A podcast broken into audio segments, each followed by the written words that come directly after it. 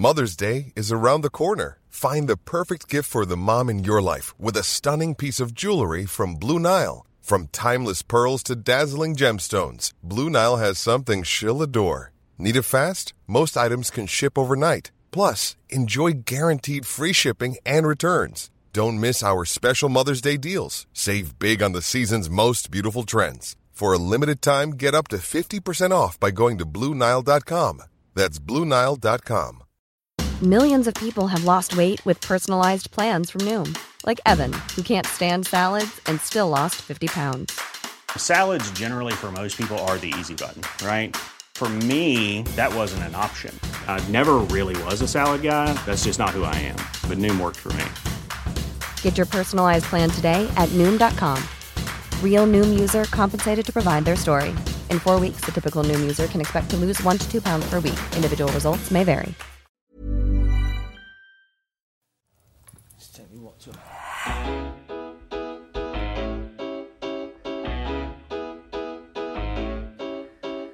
Hello, everyone, and welcome to another episode of the Roker Report podcast in association with the Sunderland Community Soup Kitchen. It's Gav back after Sunderland's 1 all draw at the Stadium of Light against Luton Town.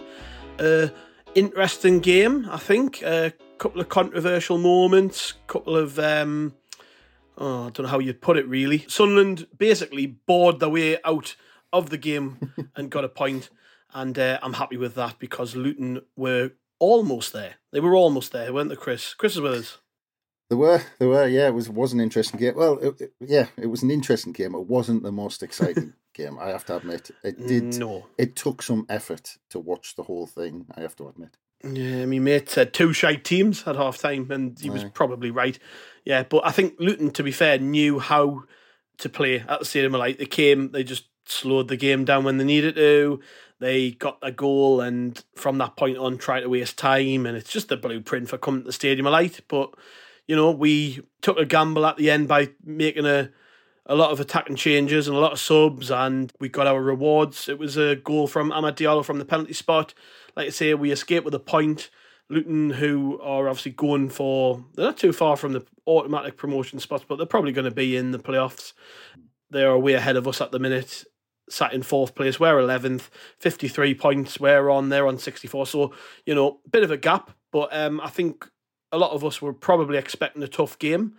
And yeah, I mean, like I say, I wasn't particularly impressed with Luton, really. I think, you know, there, there was nothing special about them. When I saw the team written down on paper, what I saw was just a, a very average looking team on paper. Clearly, they're not. They've won 17 games this season. You know, they're no mugs. But I didn't see anything to fear. I think in the game we probably let ourselves down for most of it because I, th- I actually think it was probably there for the taking.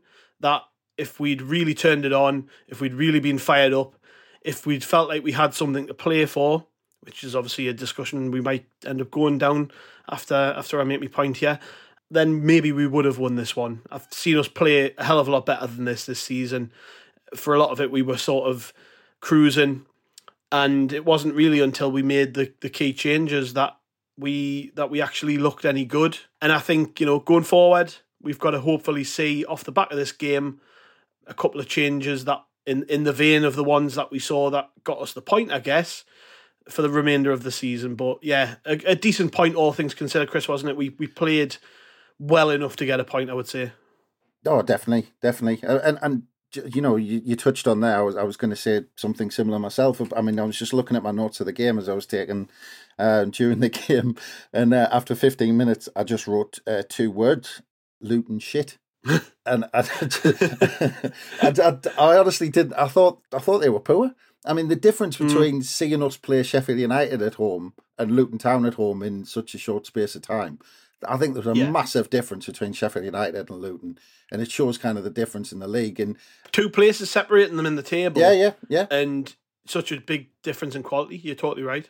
But what did what did we say though? But during the week, we were saying it's like it was going to be almost a case of first goal's a winner, and it almost almost turned out Almost was. Yeah. to, to be that way. And and you saw how Luton set up, and it just goes to show what you can get when you're that organised. Because Mm-hmm. Collective, like their players, none of them shone out as thinking, "Oh, he's a good player," or "He's a good player." They had the they had the lad who gave the penalty away. Was it Bell on the on the left hand side? I mean, yeah, he made a lot of ground at times, but yeah, of did, pace. He, he mm-hmm. did nothing with it. He was just quick. He couldn't really run with the ball. He didn't really have control of it. But they were just a really well organized, well drilled side, and you could tell that if we went behind, we'd have bother. But I mean, I'm sure, I'm sure he'll come on to it because you know, 17 minutes, Dan Neil hits the post, and if he scores that goal, it's a completely different game. Yeah, yeah, I actually think that. I don't know how to explain Luton really. They were a bit like when we would play a team fighting up towards the top end of League One, hmm. and they'd come to the stadium light, and I'd look at them, and I'd be like, "Then that's shit. There's nothing special about these. Mm. How are they up there with us?" And it felt a bit like a Plymouth. I know I remember Plymouth at one point being right up there with us, or yeah. like an MK Dons, like just just a an, an average looking team. I mean, like I say, we're probably not giving them enough credit because there's a reason they're up there.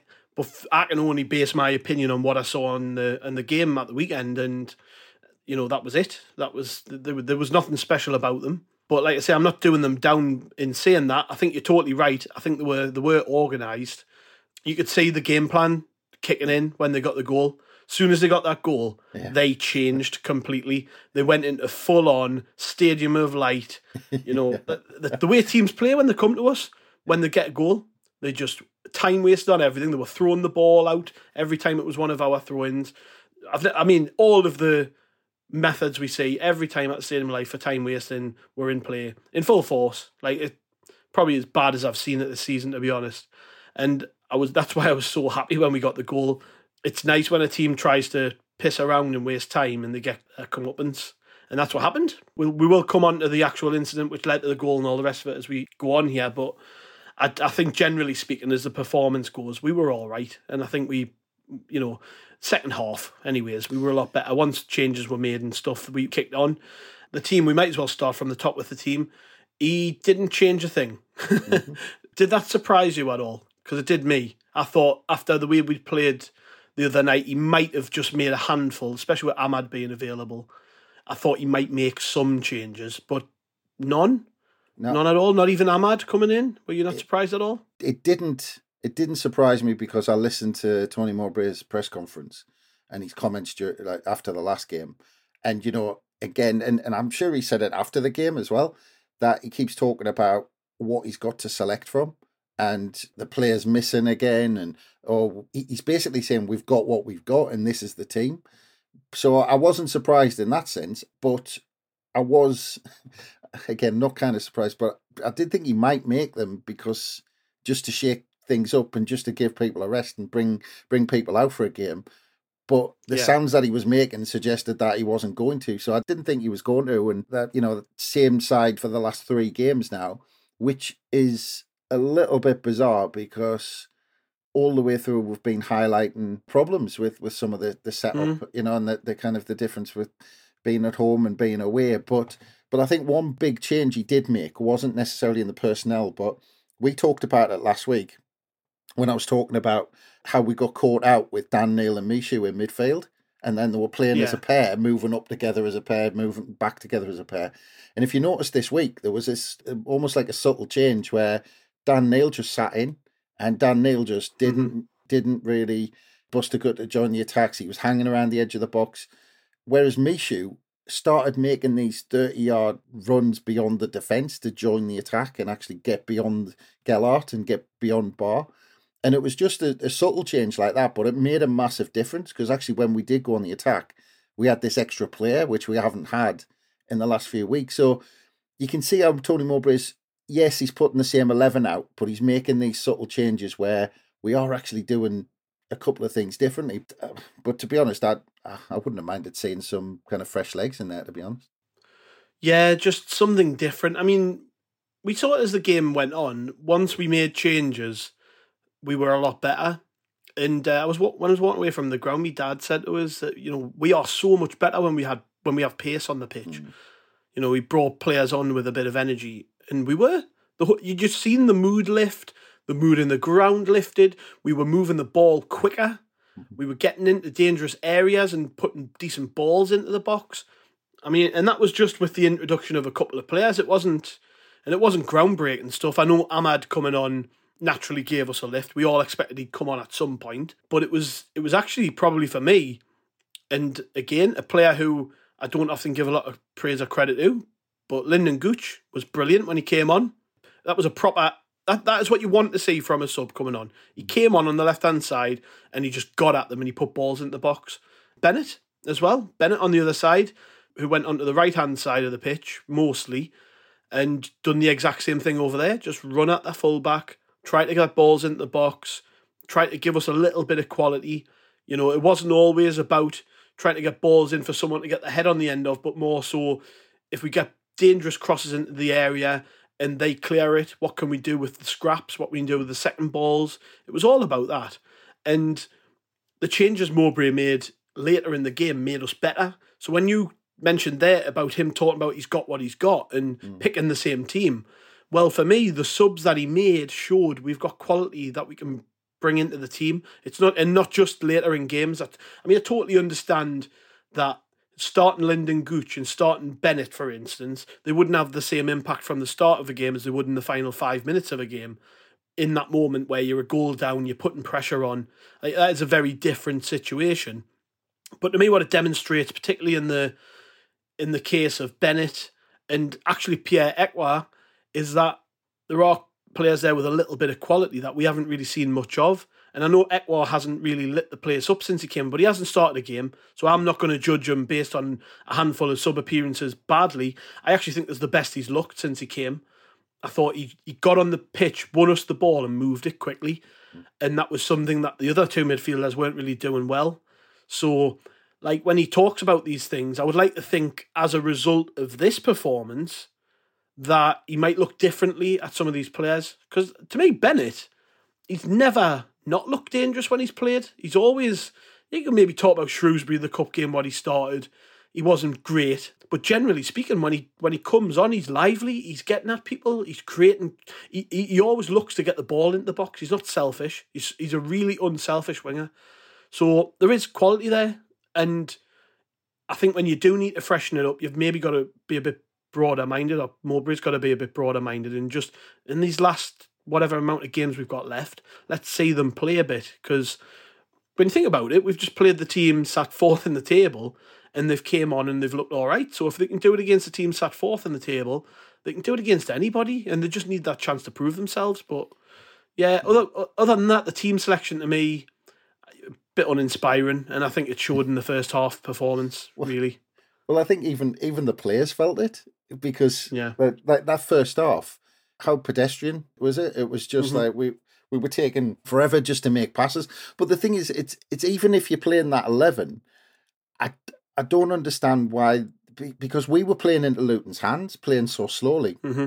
Luke, because they were so organised, all they needed to do was sit in and wait for us to give them the ball back. We weren't bringing it out from the back quick enough. We weren't putting it in, popping it into midfield quick enough. Roberts and Clarke. There was one point we hit them on the break, and I think we ended up Ba or Clarke cut back, and by that point, like Luton had got six or seven players back. Whereas bef- I think it would have been Clarke because he'd done that about ten yeah. times. Well, at one point it was it, it was four under three in our favour. And then, yeah. literally ten seconds later, Luton had six or seven players back oh, because we yeah. cut back and couldn't do anything quick enough with it.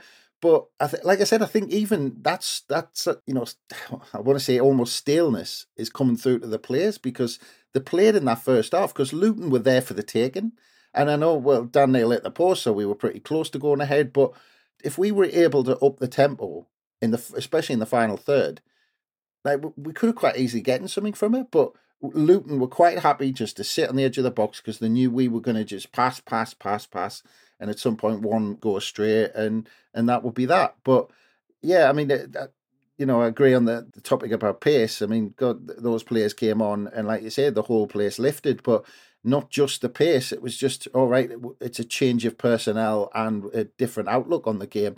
Yeah, maybe maybe that was instructions from the bench that those subs went on with because it was something that Mowbray said after the game, talking about our tempo and that we well essentially didn't have any and it's it's been an issue quite often at home as well, where we need that tempo.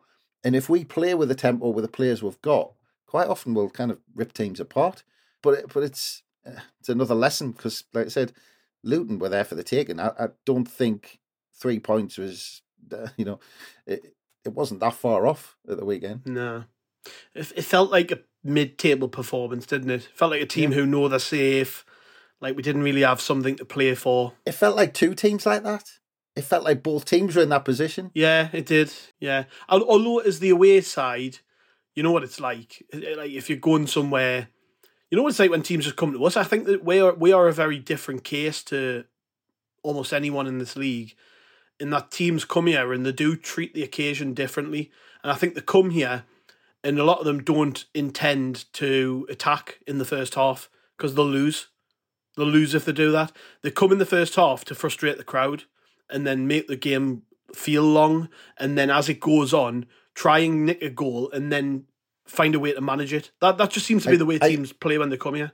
I agree, but not not teams who think that they're good enough. Because I, I no. think Luton thought to get any anything out of this game, this is how we have to set up.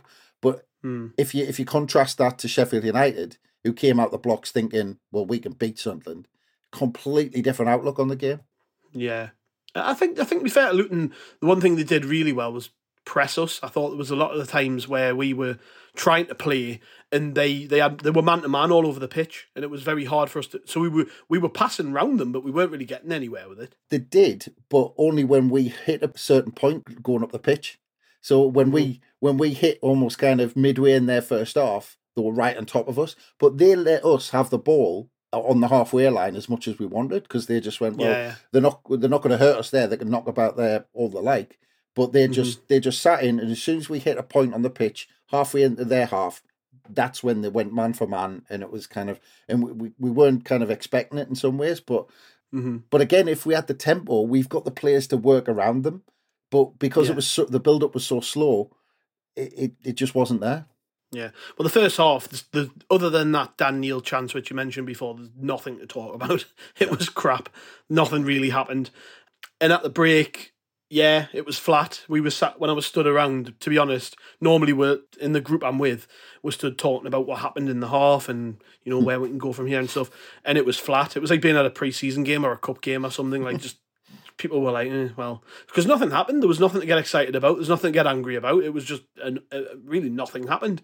But obviously, Luton's team talk at half time was a good one because they came out and they were positive, and I thought, you know, that's what we could have done with we could have done with coming out a bit more positive. Could have done with coming out and and imposing our game on them and that's probably been a fault of this team for a for a little while now. I think we just don't seem to start second halves particularly well. Hmm. we're always I don't know if it's just me, Chris, but like we we always seem to be waiting until the hour mark to see what's going to happen in the game. Like we never, I never feel like we've had a com. I, I might I might just have a short memory here, but it doesn't feel like we've had a complete ninety minute performance for a while. Feels like you know, it does feel like we sit so at 55, 60 minutes, like, right, okay, we need to change something. We need to change something. It's always the same. Yeah. And um, it was the same in this game, wasn't it? You know, it wasn't the the second half was poor, and I, I, sometimes I wonder like what's being said at half time, like because we we need to come out and impose ourselves. Like like you said, if I'm Tony Mowbray going in at half time, I'm saying, "Oh well, lads, they're here for the taking. These they've they've come here and they've done nothing. They haven't threatened you. Pato, oh, you've had nothing to do. Lads at the back, other than the basics, what have you really had to do? They're not getting down the sides. They're not putting balls into the box. So, come on, let's get out there. Let's let's get on the ball. Let's let's get forward quickly. Let's up the tempo. If we start the first five minutes passing the ball half a second quicker than we have been, getting it out wide to, to the likes of Patrick Robertson, Jack Clarke, and if Gelhardt's movement's good, we're going to score early on, and then that's a totally different game. And that was to me, that was the simple way forward in the second half. But and he might have said that, and they might, they might have just went fuck off. But you know, second half, second half was just as bad really as the first half in terms of the tempo and the speed of the game. Nothing really happened, and then they get that goal 51 minutes into the game, which to be fair, two minutes before that, Patterson makes a really good save, and it did feel like something was building, but I didn't see that coming. No, you couldn't have seen that coming. Patterson didn't see it coming, which is why it just bobbled past him. But yeah, they they have a free kick, which is a, a bit of a training ground move. They uh, play it short, and it's Alfie Doughty who hits it, and it goes through a, a mini crowd of players, but there's no real excusing what happened, really. I think Patterson's got to do better. And uh, yeah, we're 1 0 down, and you stood going, God, how's he, how's he not saved that? And it, it was one of them, wasn't it? Yeah, it was. It was. I mean, t- I mean, just just going back quickly to that half time talk. I mean, I'm pretty certain that uh, that that Mowbray had talked to him about that because I was looking at his comments after the game, and he was talking about um, not having the tempo, and especially in the first half. So, just if he noticed that, then surely he said the type of things that you were talking about earlier about getting the tempo, Mhm. getting the tempo up, and especially again we talked about in the, in the final third. But the, the, one of the things I don't get, and it might be the type of subs he's got, or the I don't know the trust he's got in them, or or what. But one thing he mentioned as well was the substitutions that give him the spark, which we'll we'll come on to towards the end of the game, I guess. But like when when things aren't going right, he still waits to change it, and I'm yet mm-hmm. to kind of work out why. I mean, you, you could argue that in this game that it was a positive change and it it helped us get a point. But there's always that what if. I mean, is is that the right way to do it? And and Tony Mowbray might be getting it absolutely spot on. But the problem is we never see the other side where it's, you know, and I'm not talking about Jose Mourinho seeing something's wrong and after 20 minutes and making a sub, which, you know, sometimes I wouldn't mind when you see things going wrong. But at half time, or just even just after half time, if you think, right, this isn't going right, you know, something's not quite working here, whoever it is, whether it's personnel or whatever, and you change it up, you change, you, you make two subs at half time, why not? You know, if, if the first half's been that bad, change it up. Mm. I mean, is is there a reason why you would wait for 20 minutes to go, you know, 15 minutes to go? I, I do don't know, know. do you know what I think? I don't. I don't know if he's the type of manager who will do something like that to try and spark a reaction. Alex Neil was like I remember Alex Neil would make subs at half time, but I think he was more that type of manager where Mowbray is your arm round the shoulder, however son you can do it type manager. And I don't know whether it's in his playbook. I don't know. Mm. I think he's more likely to sit them down and give them the benefit of the doubt. But you're right. It a lot of the times we're sat at half times thinking in it, we can all see the obvious changes, and he makes those changes after an hour. And it's like, well, you know, why not just do it at half time? I can't I can't really say that for definite. Is it not working because he made the changes and we got something out of it? But you know, would, would Yeah, it be yeah. would, would it be even better if he made them earlier? I mean, I mean, we'll never know. Yeah. But but I mean, yeah, I mean, yeah, like you said, we came out the the blocks. Well, we didn't come out the blocks at all. Luton, Luton. After five minutes of that second half, uh, there was an that overload on the right. And actually, I was going to say, you know, the, the the first save from Patterson, it seemed to come like Hume almost moved centrally a little bit, and we almost at times looked like a back three with uh, Mm. with Ballard, Batth, and and O'Nien. And Hume started to almost come in front of the, like alongside Dan Neil at times, and we looked a, a little bit lopsided, and the the three had to kind of shift across. And actually, that's Yeah. what happened. That's what happened for that first chance because Hume was centrally. He lost the ball, and then we got overloaded where Hume wasn't on their left hand side, and then they Mhm. got that first shot. We didn't get it clear very well, and it ended up coming back, and that's when Batth kind of made that. It was a, it was a bit of a daft challenge in the air, really, to give that Yeah. free kick away. I mean, it wa- it definitely was a free kick. I mean, I don't think we've got any arguments about it being a free kick. No.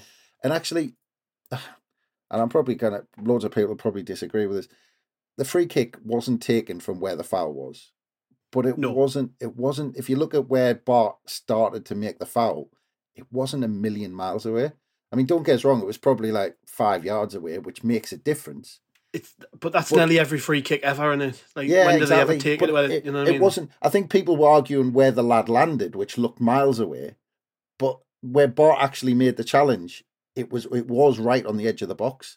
Um, Mhm. But I still, but it, they ended up stealing a couple of yards, which everyone does, like you say, for every free kick. But it wasn't. It, uh, it wasn't a million miles away. But regardless of where they took it from, we should have done better. I mean, it was crap on the edge. A a player standing on his own on the edge of the box who had time to stop the ball and wait for the taker to run to him to get a shot in, which basically is what Yeah. happened. I mean, it, it it was crap.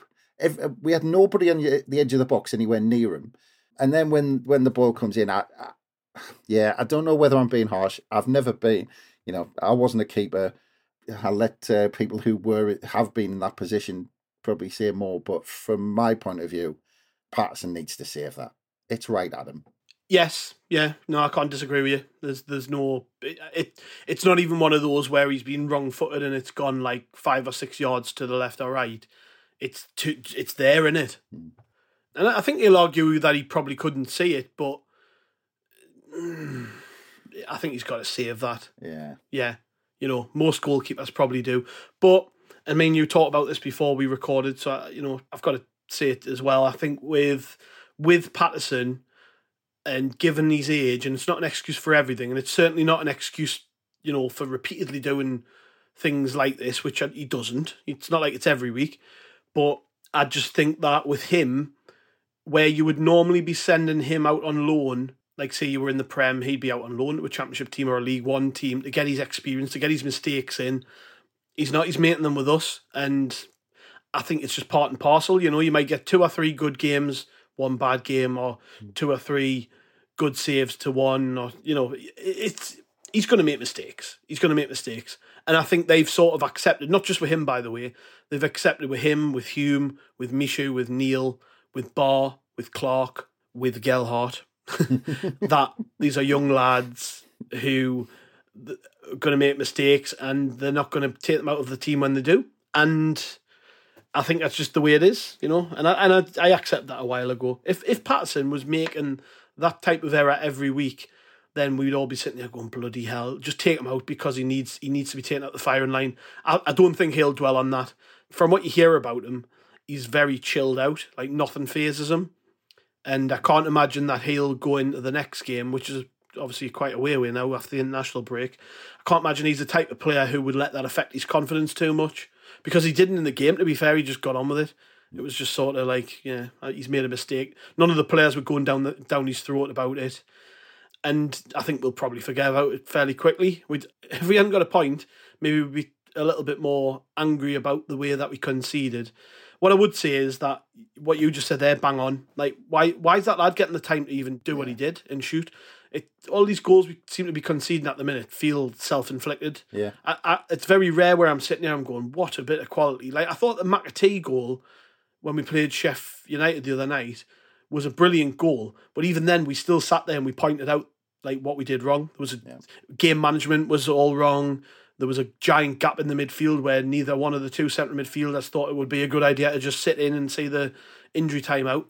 Like totally self inflicted. In this case, just nobody thought it would be a good idea to push out properly and stop the shot.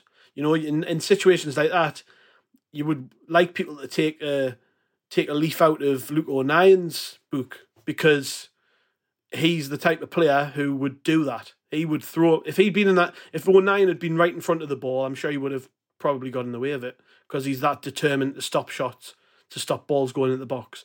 So maybe there's a bit of that as well, just a, the the inexperience thing. I don't want to make too many excuses. I just think it's something that's plagued us all season, and I'm sure that's what they'll chalk it up to. They'll chalk it up to just it being a young, inexperienced team who the streetwise nature of the game isn't there. It just isn't, you know.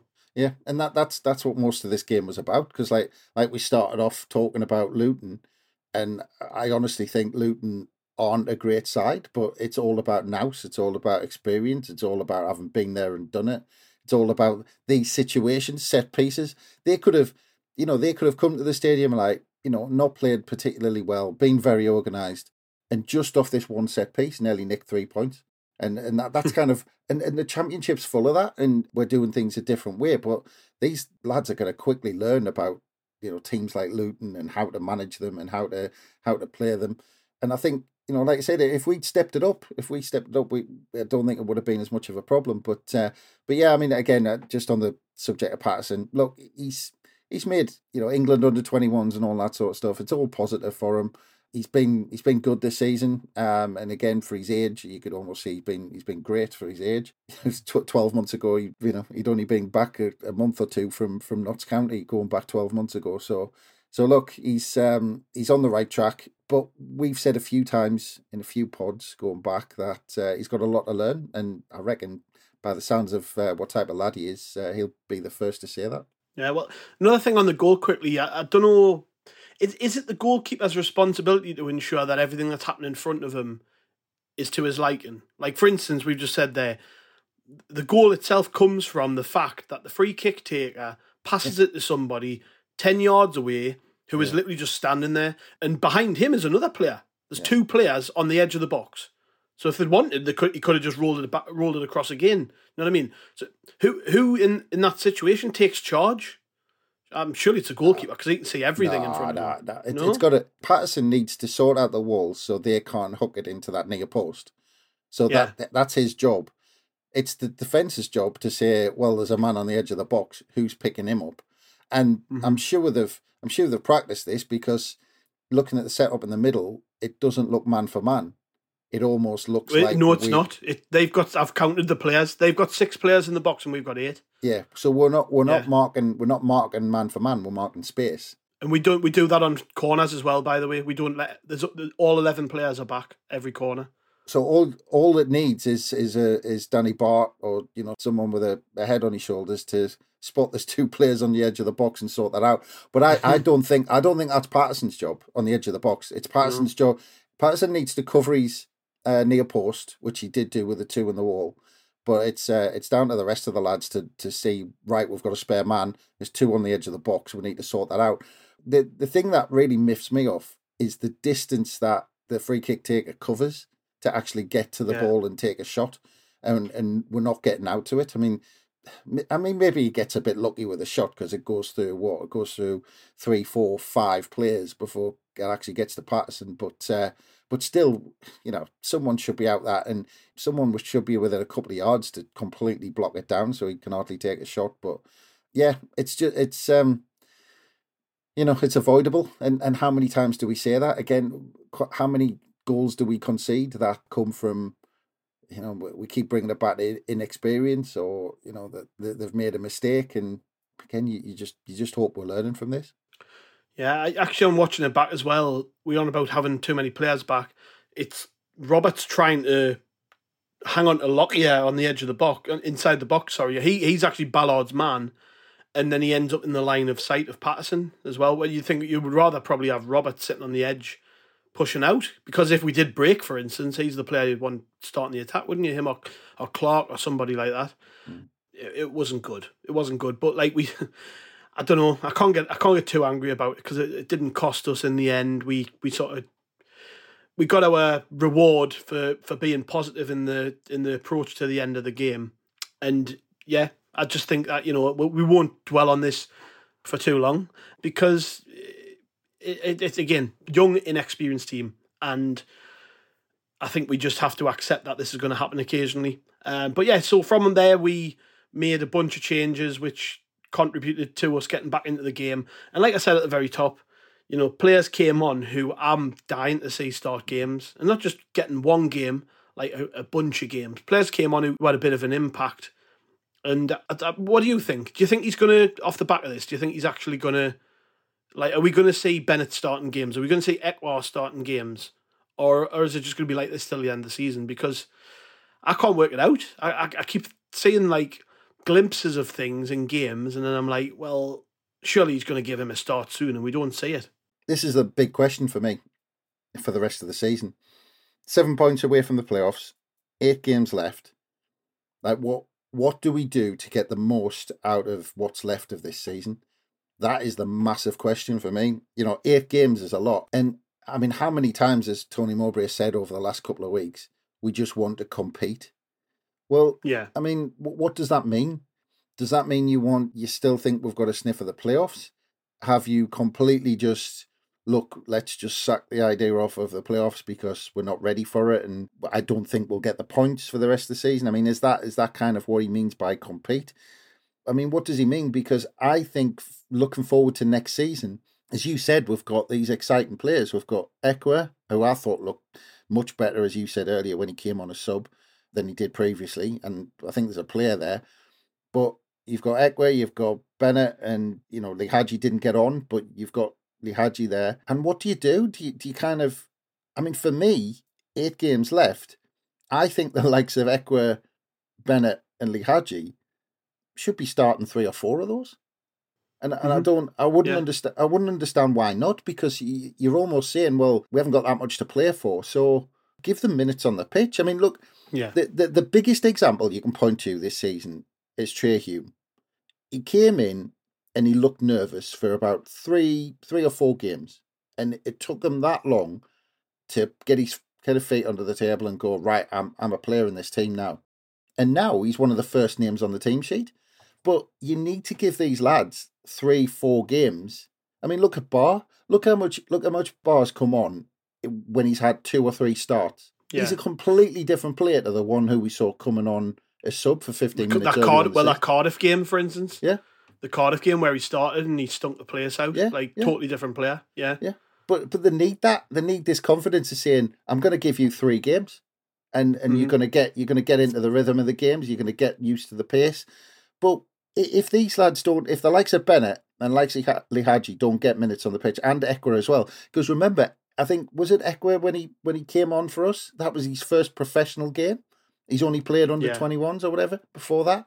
So this is massive for them, and it, if they go into next season having not played any games and started any games, then we'll be saying next season, oh, they need to get used to the championship because they haven't, Mhm. they've never played a game. Well, what's the, we've got eight games now. If if we're saying we haven't got much chance of the playoffs, and you're talking about competing, then let's pre- let's start preparing for next season now. And I, I'm sure you'll come on to the whole the Gelhardt debate. We, we can probably go into that because that's Just part do it. of Let's just do it now because it was what it was exactly what I was going to talk about. Yeah. that's part of this discussion. So, what's the point now of playing an on loan striker from Leeds who's struggling when you've got players who we're going to need next season who need minutes on the pitch now to get Yeah. prepared for next season? If anybody can give me an argument why you should be starting an on loan player who's struggling over players we're going to need for next season, I mean, I'd love to hear it. If any one of those lads you've just mentioned had played, I don't know how many he's played now, what, eight, nine games, maybe more on the bounce, and had played as badly as he does, Yeah. we would not be sitting here talking about him being a starter in this team. We'd be shipping him off to friggin' Darlington or something on loan. Like, he is not good enough at the minute. He might be a good player. He might be a great player for Leeds down the line, but I don't really care. He's not ours. He's not ours. Yes, we've got a duty of care wise here. We've probably promised, you know, Leeds that we'd play him a certain amount of times, I, I assume. Oh, or there's got to be some sort of agreement there. That's the only reason I can come up with for why he's still starting games. And this isn't like, this isn't me getting on his back or anything. Uh, It's not that at all.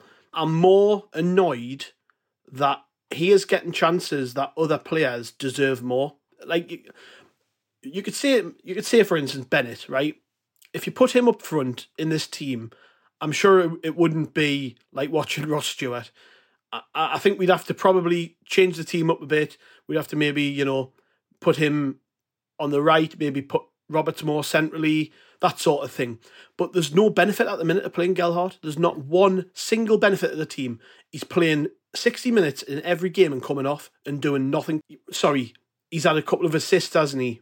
And you've got to give him like credit in, in some of his performances. I think QPR away, he was decent in that game. I thought down Norwich he played his part, and we said that on the podcast.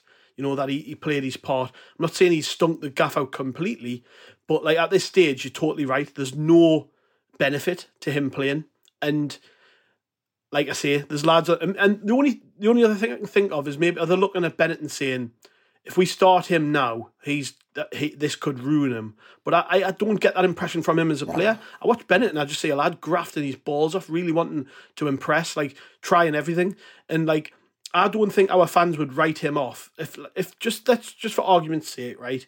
Say that the move would be so we've got Ba and Gelhardt. Let's say you bring Amad in for for Ba, and you you maybe push Roberts into that ten position because I don't think he's been playing great by the way That's, out on that's the where right. Clarke. That's where Yeah. Clarke played early in the season. Yeah, I just think because he's been bringing Bennette on on the right a lot, I think the, the easier swap might be to put sort of Amad through the middle, Roberts behind him, and then Bennette on the right, and they'll just interchange, won't they? It's not it's not like it's rigid that Amad will stay up front. I actually think as a as a front four, they can move around a bit. They can, and like to me, I would much rather watch that than watch another minute of Joe Gelhardt up front for Sunderland because it's just not working. I've got nothing against the lad. He's trying his nuts off. You can see he's like you can see how much it means to him when he's coming off the pitch and he's not scoring. He's gutted. His head's in his shirt. He's like, you know, it, you can see how much it's affecting them that it's not working. But we're flogging them. Yeah, like I, I've just mentioned a duty of care. If there is a duty of care, he has to be taken out of the team because it's not benefiting him at all to be playing. It's not benefiting us any at all to be playing. And I just think try something else. We've got nothing to lose. And and like you mentioned it before, Chris. Next season we need Bennette, we need Lihadji, we need Ekwah. So to me, we need to be using that position more wisely, and we need to be trying something else. Here's here's one for you though, right? Even seven po- seven points off the playoffs, eight games left. Like I said, I think I think now we can probably say the the playoffs. I mean, there's enough points there, but it's probably a stretch because top six are going to pick up points, and most of them are, are, playing well. So we've got to pretty much win all of our games and, and hope they s- slip up. But mm. let's say even I'm going to put it to you, right? Let's say Gelhardt's playing all right. He's playing well. He looks he looks a part. He looks a player. Um, you think, oh, he's fantastic. His touch is great. He's getting a couple of goals, but the the results are still similar. Would you still say that it's the same argument that even if he was playing well, that it's going to benefit us more by getting more minutes out of Bennette and Lihadji? Absolutely, yeah. Because I would say the same about Amad as well he he doing well when he came on the other day. He changed the game. He won us the penalty. He got us the, the equaliser.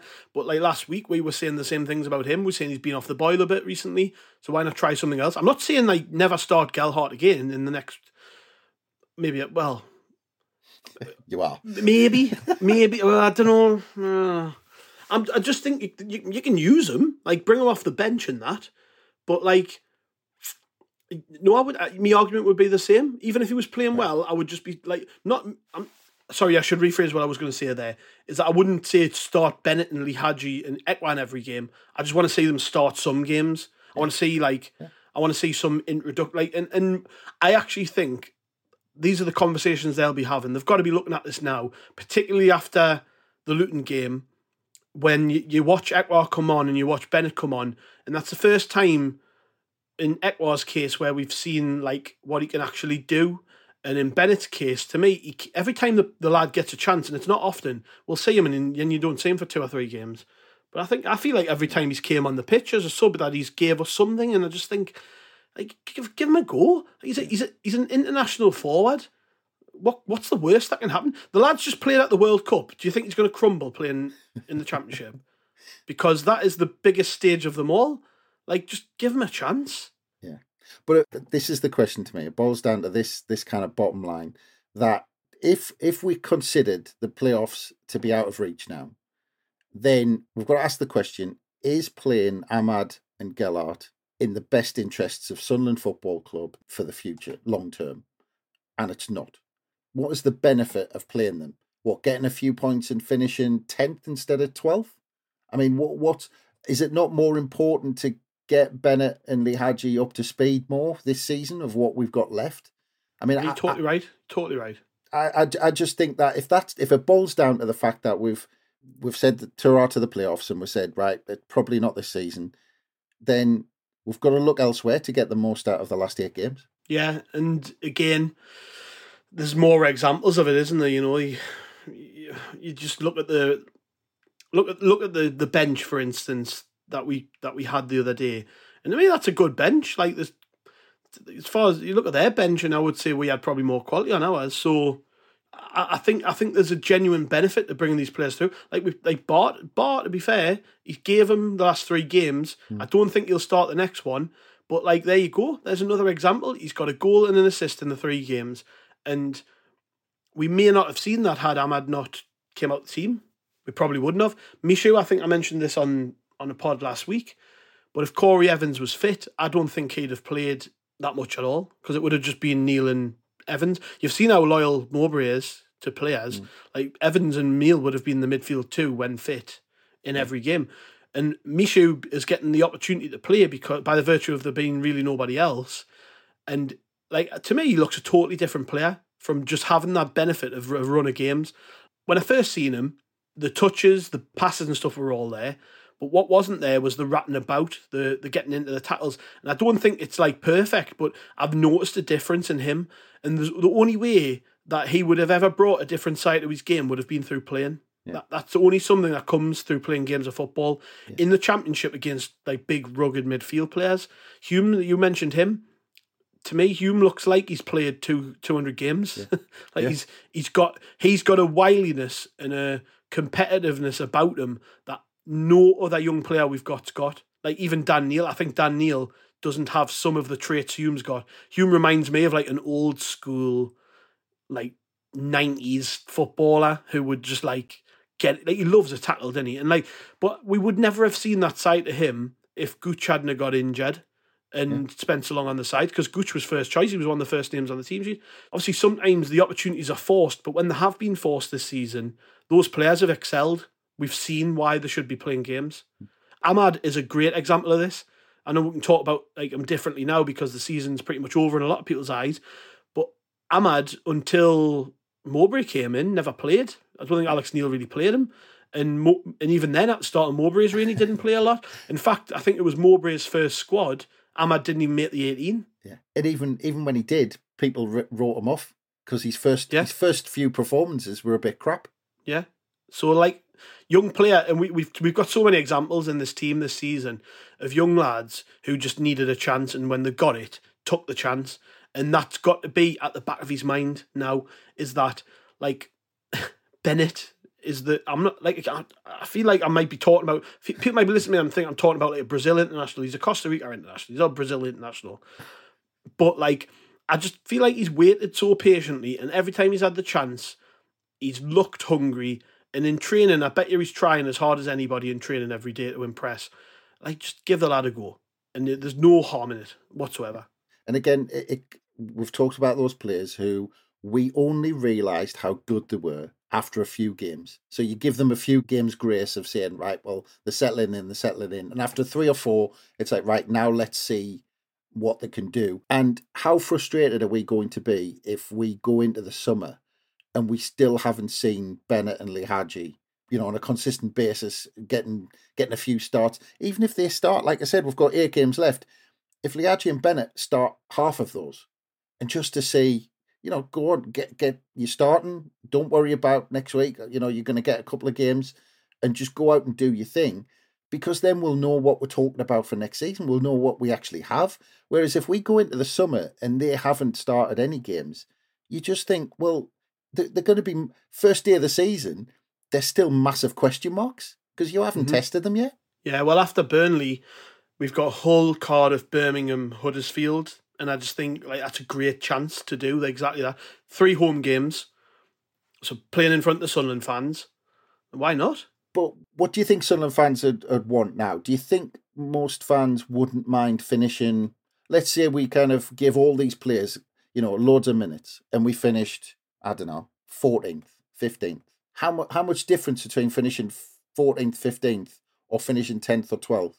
No, it's not. It's not gonna make much of a difference. No. I'd rather these lads get minutes and we see what they can do at the Mhm. risk of finishing 14th, 15th. Because what's a, there's no difference. It's higher up mid table, it's lower down mid table. I mean, who, who who really cares? If that benefits us more moving forward for next season, I'd be quite happy if the management decided to do that. No, I'm with you. Yeah, just do it. I mean, I've been to be fair. I was saying this a few weeks ago. I I understand the way he's navigated this little run of games. Like, if you take out all of the results before Norwich out of your thinking here, because obviously the, the three Stoke, Coventry, and Rotherham were terrible results.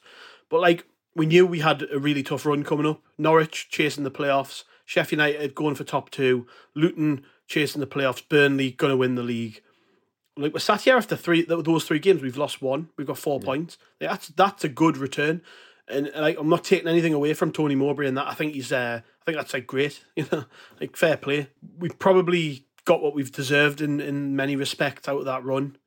You know, you again, we, we're not going to go back to Sheffield United game. If the ref does his job, that might be a different result, and we might be talking about more points. And then we're sat here like bloody hell, we've really managed these games well. So maybe the other side of this argument is well, you know, look at the results they've actually been all right the last few weeks.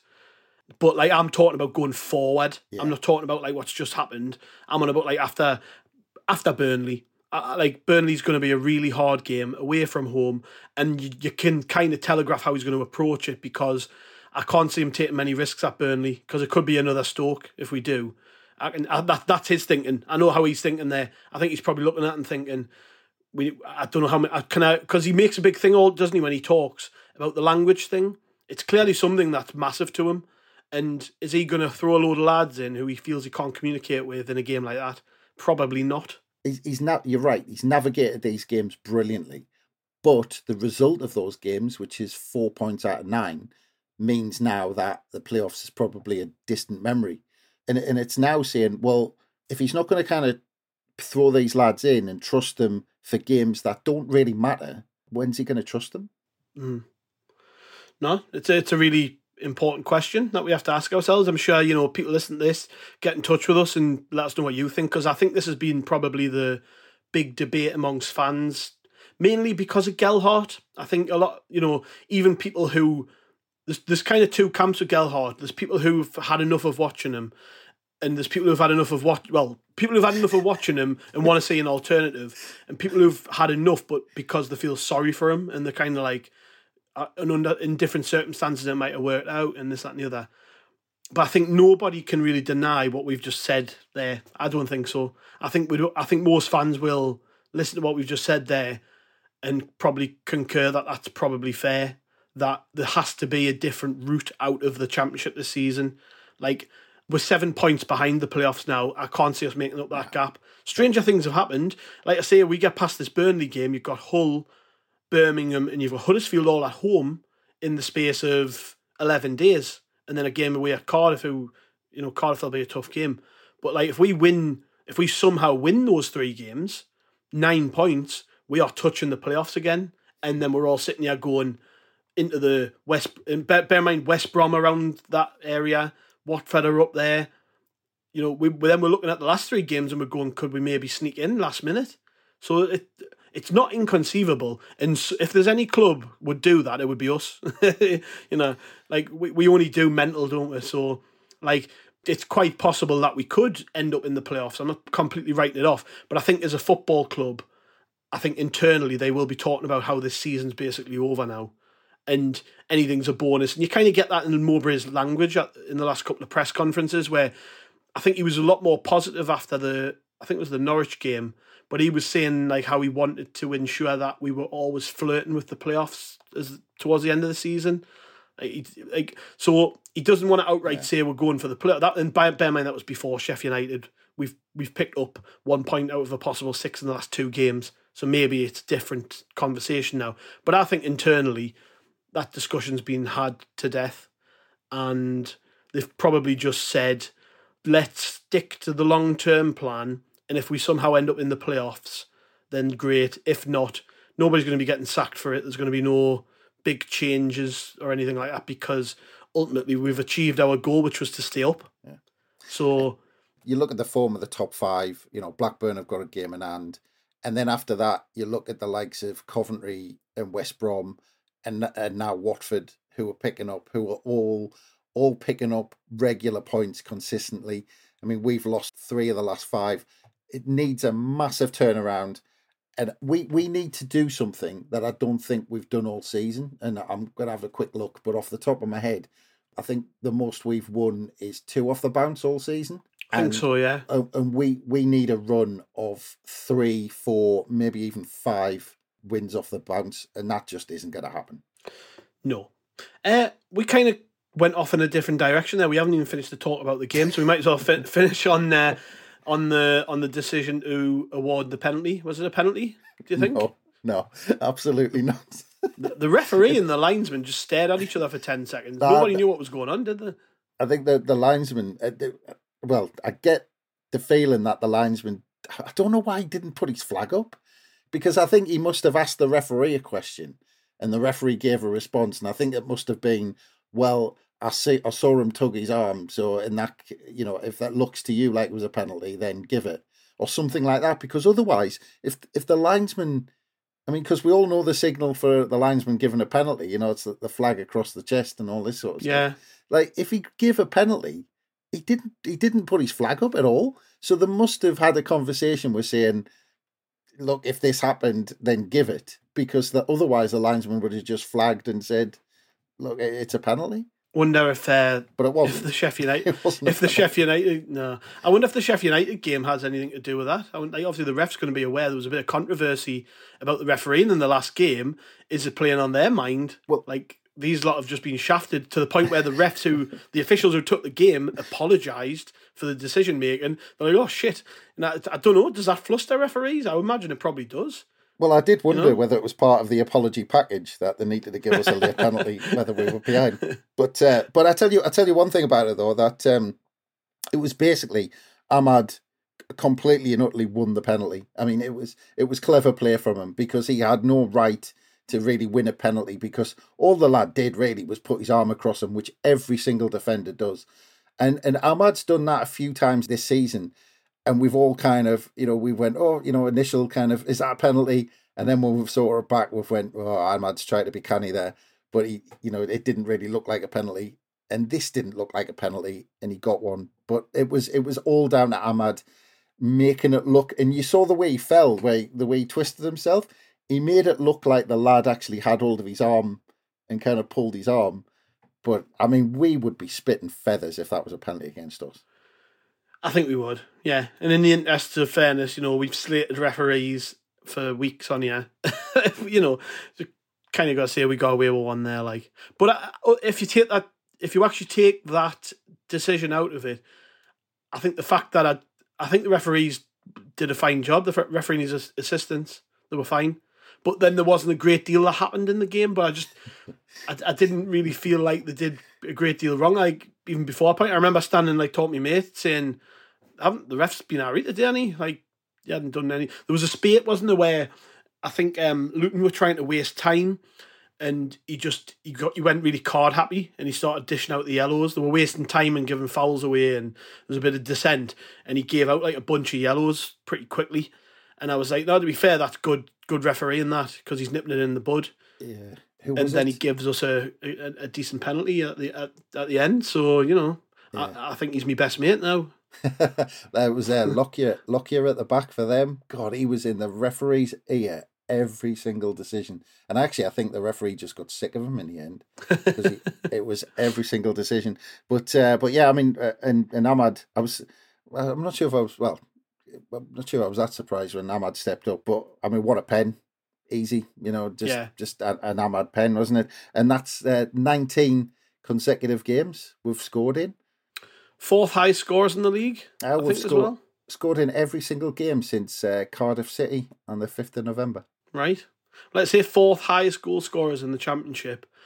Bear in mind, we haven't had a striker most of the season. Right? That dispels the argument about how much of an impact forwards have had on us this season. To me, in my head, not having a focal point is different to the striker debate. In my like, yes, we've not had a focal point, but we certainly haven't. We like I listened to some of the, the callers on the radio after the game and they complained about strikers, but there's no nuance to the debate. There's no people aren't actually caveating that with. But to be fair, we've scored quite a lot of goals this season. We do create chances. Like with Ross Stewart up front, I'm sure we would have scored a hell of a lot more. That's the other side of it. But we haven't struggled to score goals this season, which again feeds into this whole discussion about Gelhardt bringing other lads in. Like, take him out the team and we will still score goals because we've scored goals without him. We've scored goals without Ross Stewart. We've scored goals without Ellis Simms. Like we we have got goals in the team. It's just about finding the best way to work. What we've lacked is a focal point. And again, that's a whole other discussion, you know. Who could who else could you put up there to win headers and stuff? Later in games he's he's throwing defenders up there, isn't he, to do that? So but to me, you know, we, we haven't struggled to score goals this season. And that gives me a lot of hope and optimism for next season because when we do have fit strikers in the team, how good are we actually going to be? I was just about to say it. uh, The thing, the thing that those sort of statistics pulls out for me and highlights is that we're not actually that far off. And I mean, I suppose the league table shows that in some respects, but just as a team, we're, we're really not that far. Which is which is crazy to think that you know we actually, in some ways, kind of scraped through and got promoted last season. And we're talking 12 months later and we're saying we're not that far away from being a championship playoff side, and we're not. I honestly think if you put a fully fit Ross Stewart for a full season in that side, we finish in that top six because oh, easily, yeah, yeah. Because if you look, you look how far we are off, and all the goals we've scored, like you say, fourth top goal scorers in the division, without without a striker like Ross Stewart, pretty much what for what seventy percent of the season, almost three quarters of the season, mm. I reckon, something like that. I mean, yeah, you, you stick him in that side who was scoring goals anyway, and you stick a striker of his quality in, and his work rate, and his fo- he, he's the job that he does as, as a focal point, and being able to knock the ball over the top. I mean, that's how close we are to being a top six side, and, and actually almost leapfrogging the championship and jumping straight into the Premier League. And I think that, I mean, we, we kind of talked about, I mean, I, I wish kind of Tony Mowbray wouldn't mention it that much, but, you know, when when we're on the subject, you've got to say that he's been the difference between us finishing top six and ending up mid table. And that's, I guess, the argument people would make who are pretty vociferous in their criticism of the recruitment, in that they felt had we just went and signed a striker in January, that we might have. But then that leads into a total different discussion about are we ready to go up? Is the team ready? Do people really want to go up? Do the club want us to go up? And that's my like when I think about it, I think if there was a burning desire to get promoted this year, they would have bought a striker. And that's maybe what that shows you where the ambition actually was. And then you've got to ask yourself the question: Do my ambitions tally up with the club's? Like, you know, I, I actually think that had we, uh, we we we still could get into the playoffs, but nobody can sit there with a straight face and say we expected to have a season like we've had. Really, I I, I thought it would be a struggle. I did. I thought we would. I thought we wouldn't struggle as much as say like Wigan and Rotherham have, but I didn't think it would be as clear as we we've had it, and that's without a lot of important players as well. So like I, I just think that you know, to me, you're right. You're right. We we are a handful of players away, and you know we've obviously got to replace like Amad, but I'm sure we will because there'll be other good players available to us. One thing we have shown this season, Gelhardt aside, um, is that this is a place you can send players and develop them. And even in the case, you could even use the case of Gelhardt. To be fair, he's had a lot of games, he's had a lot of minutes he hasn't come here and sat on the bench like a lot of players do when they go out on loan. So, like going forward, it does give you a bit of optimism. And like I know we've got a bit of a break after this game, leading up to Burnley, because obviously there's an international break. But it is a it is a chance to reflect, isn't it? Like we've done a lot of reflecting on this pod today, just talking about ways forward to the end of the season and stuff. And I, I think that's what we've probably got to do as a football club is just sort of reflect and look at the rest of the season now with an open mind and understand that we are sort of uh, treated like a mini pre-season before the pre-season. Like let's get ready for next season now because there isn't a lot of change that needs to be done to make this team become good enough to push for automatic promotion and playoffs next season based on what I've seen in the championship and it's funny because I think if if he does that if that's a decision that for the remainder of the season and he does that, what we were talking about earlier, trying to blood these young players, people will understand that and they'll get more mm. grace from getting a few bad results doing that than they will trying to stick with the same 11 you know if we get the if we get mm. some bad results with the same 11 it'll be like why is you know why isn't aren't we just using the time to to give these players some minutes but if the players do get a chance and results don't go that well yeah pe- at least people will think okay well that's fine because we've got next season in sight. There's no reason why they can't be open and honest about that either. They could yeah. actually come out. You could do. You could have like Speakman. Have it. Have Speakman do it if you want to take the pressure off Mowbray. You know, maybe uh, and have like a an interview with him where he talks about the rest of the season. Now we've got an international break, and maybe explain that what we're going to do. We're going to we're going to use the rest of the season as a chance to get some of these lads up to speed you know, they can be they can be open and honest about that to give fans the heads up on it, so that when it comes to some of the decisions that they see, or maybe you know, if they, if there's lads playing who maybe had a bad game, but they might get another start the next week because they, they need the minutes, at least there will be something to back that up. There'll be a bit of an explanation behind it. And there's no reason why, the, and I think fans would literally every time there would be a, like a, a, discussion online or an argument at work or or whatever about like who he's picking and what he's doing, people would be like, "I but that's what they said they were going to do, and we have to stick by these young lads, and we've got to give them a chance because next season we want them ready." There's no reason why the club can't come out and explain that. So I, I, I hope that's what they do. I hope they use this period between now and the Burnley game just to reflect and sort of maybe see this as a as a different um, period in the season where we can actually use it to our benefit. Yeah, no, I completely agree. Um, and uh, you know, it'll it'll be interesting. It'll be interesting, and I, I wonder if the the international break actually gives Mowbray a bit of time because we've talked about this this schedule that they've had since what the beginning of January, which is just well, sorry, the end of January, which has just been a bit nuts. That the you know the the FA Cup replay kind of caused a little bit, but now he's got this chance to get them on the training pitch. actually, having said that, I did listen to his press conference, and he actually said for because there's so many lads away that he hasn't actually got many players on the training pitch because he said he, he actually said something like before the Burnley game he says, "Oh, you think I've got all this time?" But he actually said he's only got the everyone available on the training pitch for one day or something throughout the whole. right. So, it, so we're not going to say anything mad. So we're, not, really. we're not going to say. I mean, I, I'm fully expecting the first the starting lineup against Burnley to be the same again. Well, I just hope he takes Gelhardt out. That's the only change I would make.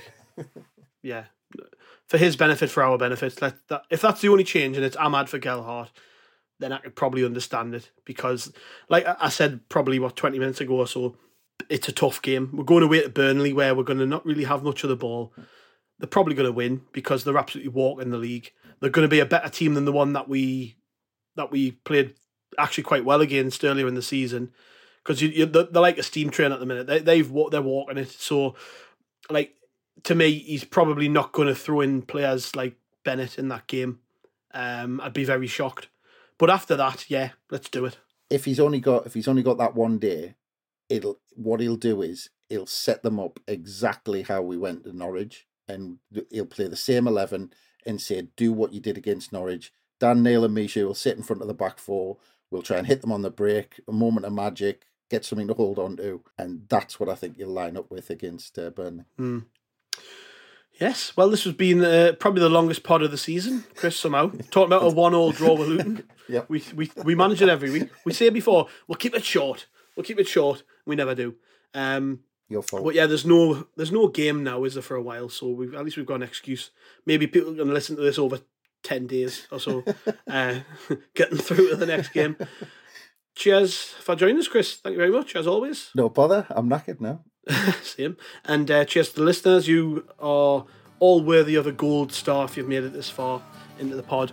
Um, thanks as always to everybody who interacts with us on social media. No questions today, unfortunately, but if we ask for questions, we might be in here for another hour. So, yeah, probably a good idea.